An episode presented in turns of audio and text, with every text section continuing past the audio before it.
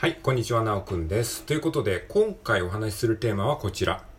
タイトルってどうやって考えてるの？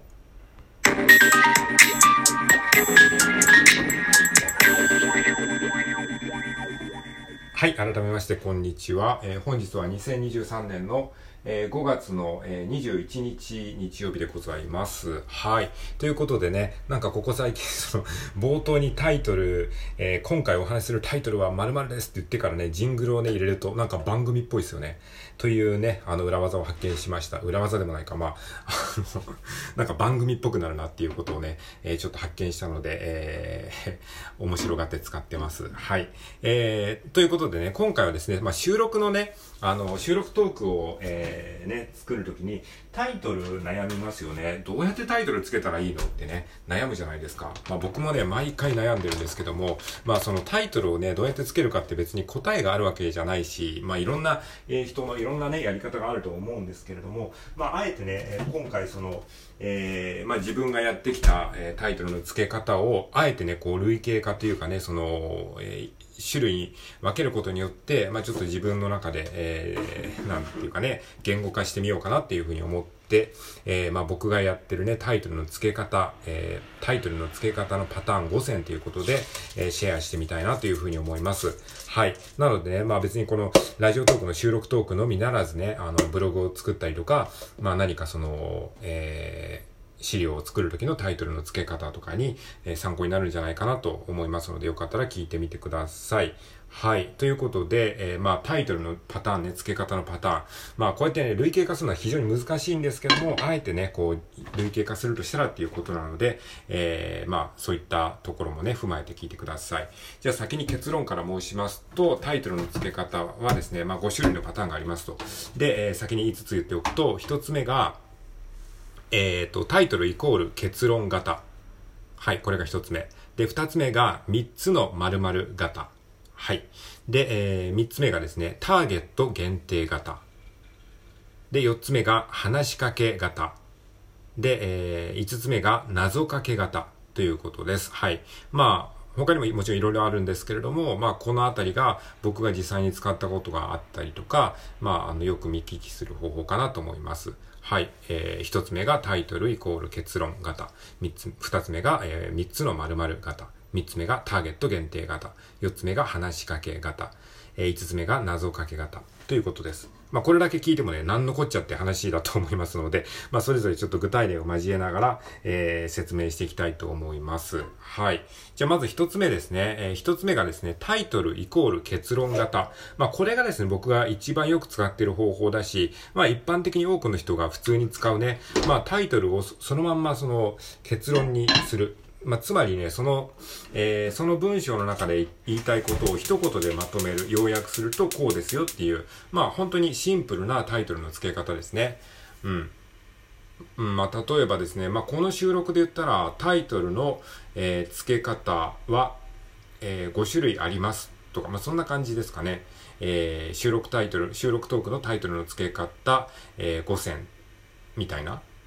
まあ、こもうこの収録はこういうことを言ってますよっていうことを一言でまとめる感じですね。はい。えーこれが一番シンプルだし、まあ一番王道ですね。で、僕が収録トークをやるときも、まずその話すことが思いつかないときは、言いたいことをですね、一言だけでこう、まとめるんですよね。まあそれをタイトルにするんですけども、そのタイトルだけをとりあえず一行だけバッと書いて、でそこから収録ボタンを押して話を進めるっていうことが、まあ結構ありますね。そうすると結構話も、あのーまとまりますし、もうタイトルが決まってるわけですから、そこから脱線する話をしたら、脱線してるって自覚できるわけじゃないですか。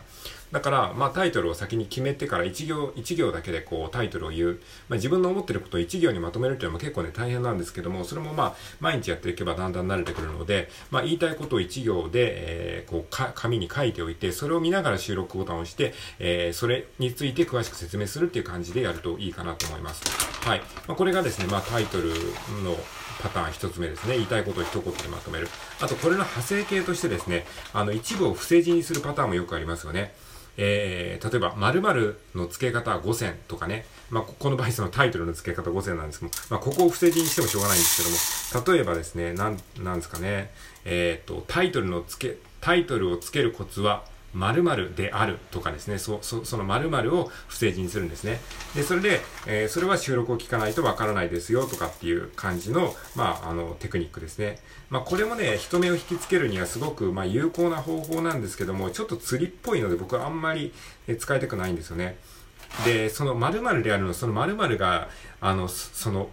なんで、なんていうかね、リスナーさんの期待を下回るものだった時は、ちょっとがっかりさせちゃうじゃないですか。だからそういう方法をあんまり多用すると、あの、逆に信頼を失うような気がしてますね。まあ、これに似た例でね、あの、YouTuber がよくやるご報告ってあるじゃないですか。僕、あれめちゃめちゃ嫌いなんですよ、個人的に。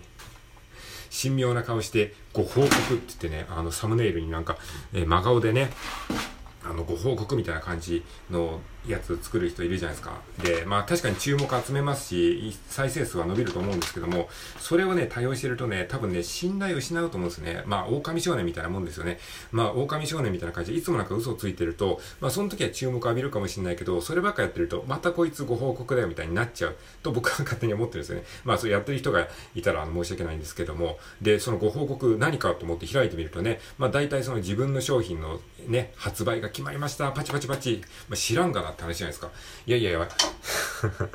なんかね、本当にご報告ってことはまずないですよね。まあ、例えばね、えー、まあ、結婚しますとか、まあ、それもまあ、ある意味どうでもいいっちゃどうでもいいんですけど、まあ、そういうとことかね、まあ、その YouTube をやめますとか、まあ、それは本当にご報告かもしれないですけど、だったらもうそれをね、タイトルに書いてくれって話じゃないですか。もう YouTube やめますだったら YouTube やめますでいいじゃないですか。ね、結婚しますだったら結婚しますで、で、興味がある人だけ開けばいいので、なので僕はそういうあんまり不正字にしたりとか、釣りタイトルにするっていうのは、まあ、個人的にあんまりね、好きではないので、まあ、確かにそれでね、ビューは稼げますけど、その後にね、失うものも結構大きいんじゃないかなって、まあ、個人的に思っております。はい。なので、まあ、ストレートにタイトルつけるのが一番なんかいいんじゃないかなっていう感じですね。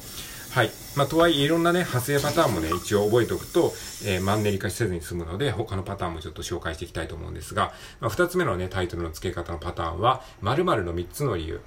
まあ、これもね、王道っちゃ王道ですよね。えー、僕も、あの、対応してますね。3つの〇〇、えー、3つの理由、3つのコツ、えー、3つの方法、えー、3つの、えー、〇〇3選、えー、〇〇ベスト3。まあ、いろんな人が使ってますし、もうこれは本当に鉄板中の鉄板ですよね。えー、これはね、本当にあのー、もうプレゼンの基本ですよね。まあ、3つの理由がありますとかってよく言いますけどね。もうそれそのものをタイトルにしちゃうんですね。で、そうすると、これはね、あのー、聞く方も聞きやすいし、話す方もね、話しやすいんですよ。うん。まあ、今回も使ってますけども、あの、タイトルには使ってないですけども、タイトルの付け方5選っていう風に、いう風にやれば、まあ自分も5個出せばいいんだなっていう風に、自分もそのなんか、えー、話がこうまと、まとめやすいというか、アイディア出しやすいですし、聞いてる方も、あ、5つのパターンがあるんだっていう風に、まあ、あらかじめこう準備して聞けるので、まあ、聞く方も話す方もね、話しやすいし、まあ、タイトルとしてもすごいキャッチーですよね。はい。まあ、そういう感じでね、えー、〇〇の3つのなんちゃらっていうのは、えー、これも、まあ、王道のパターンの一つですね。はい。じゃあ次のパターン行きましょう。タイトルのパターン5選、その3。えー、〇〇のあなたへという感じのターゲット限定型ですね。ターゲット限定型。まあ、要はですね、その、えー、手紙を送りたい人を限定して、えー、その人に向けたタイトルにするんですね。はい。これはあの、僕もここ最近使ってましたけど、前回の、えー、アメブロから聞いてくれているあなたへっていう感じで、まあ、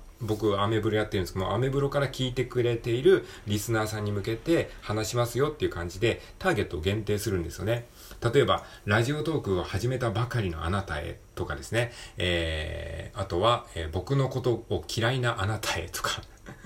ですね、えー、隠れリスナーのあなたへとかですね、そういう感じで、その自分のリスナーさんに多分こういう人が聞いてるんだろうなっていう方の中で限定して、えー、その人に向けて、えー、話しますよっていうことで、それをタイトルにしちゃうんですね。そうすると、そのえー、当事者も当然聞きますし、当事者じゃない人もちょっと覗き見したいなっていう感じで聞くので、まあ、結果的にそれ以外の人も聞いてくれるんですけども、まあ、そうやってターゲットを限定したタイトルにするっていうのも、まあ、よく使われる手法ですね。はい。えー、ということで3つ目がターゲット限定型ということでございました。はい。じゃあタイトルのパターン5選の4つ目ですね。4つ目はですね、話しかけ型ですね。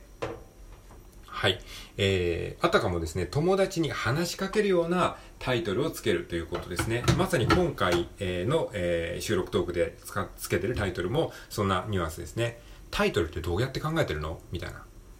そういう感じの、こう、なんていうかな、リスナーが、えー、リスナーさんが自分に問いかけてるような体で、えー、つけた感じで話しかけてる。まあ僕がリスナーさんからタイトルってどうやって考えてるのって聞かれたとしたら僕はこう答えますよみたいな感じで今収録トークを作ってるので、まあそういうタイトルをつけてるんですね。あとは逆に自分から、えー、リスナーさんに話しかけてるっていうパターンの話しかけ方もありますよね。最近暑いよね。とかですね、えそそういうタイトルにしちゃうとかですね、なんか、あのラジオトークが辛いんだけど、てんてんてんとかですね、えー、まあそういう感じで自分の思ってることを友達に話しかけるかのようなタイトルにすると、えー、リスナーさんとしてはちょっと親しみが湧くというか、えー、ちょっとクリックしてみようかなっていう感じで、等身大の目線で、あえて砕けた口調で話しかけるようなタイトルにする。もしくは自分が話しかけられてるようなタイトルにすると、えー、カジュアルな感じが出せますね。はい。ということで、話しかけ方が4つ目でした。はい。じゃあ最後ですね、タイトルのパターン5選ですね。えー、謎かけ型ということですね。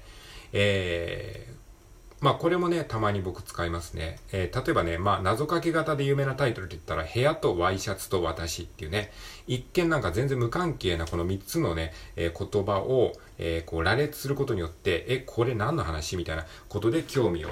え湧かせるみたいな感じの、えタイトルの付け方ですね。まあその、なんか自分の中でいろいろと考えて、あ、これって〇〇だよなっていうふうに、こう比喩、比喩表現とか例えが思いつく場合がありますよね。で、それを、えそのままタイタイトルにしちゃうんですね。そうするとタイトルだけ見るとこれ何の話なのってなるじゃないですかでそそれで、えー、実際に収録を聞くとそこで種明かしがされるみたいな感じですね、まあ、僕が最近やった例で言うと、えー、とにかく明るい安村さんが、えー、イギリスでバズったことによってえ、気づいた日本のお笑いガラパゴス化っていう感じで、まあ、これもね、タイトルだけ見ると一見、はって感じですよね。えっ、と、お笑いとね、ガラパゴス化ってちょっと、まあ、若干遠いじゃないですか。まあ、そんなニュアンスでつけると面白いかなと思います。はい。ということで今回は、えー、タイトルってどうやって考えるのというテーマで、えー、お話ししました。聞いてくれてありがとうございます。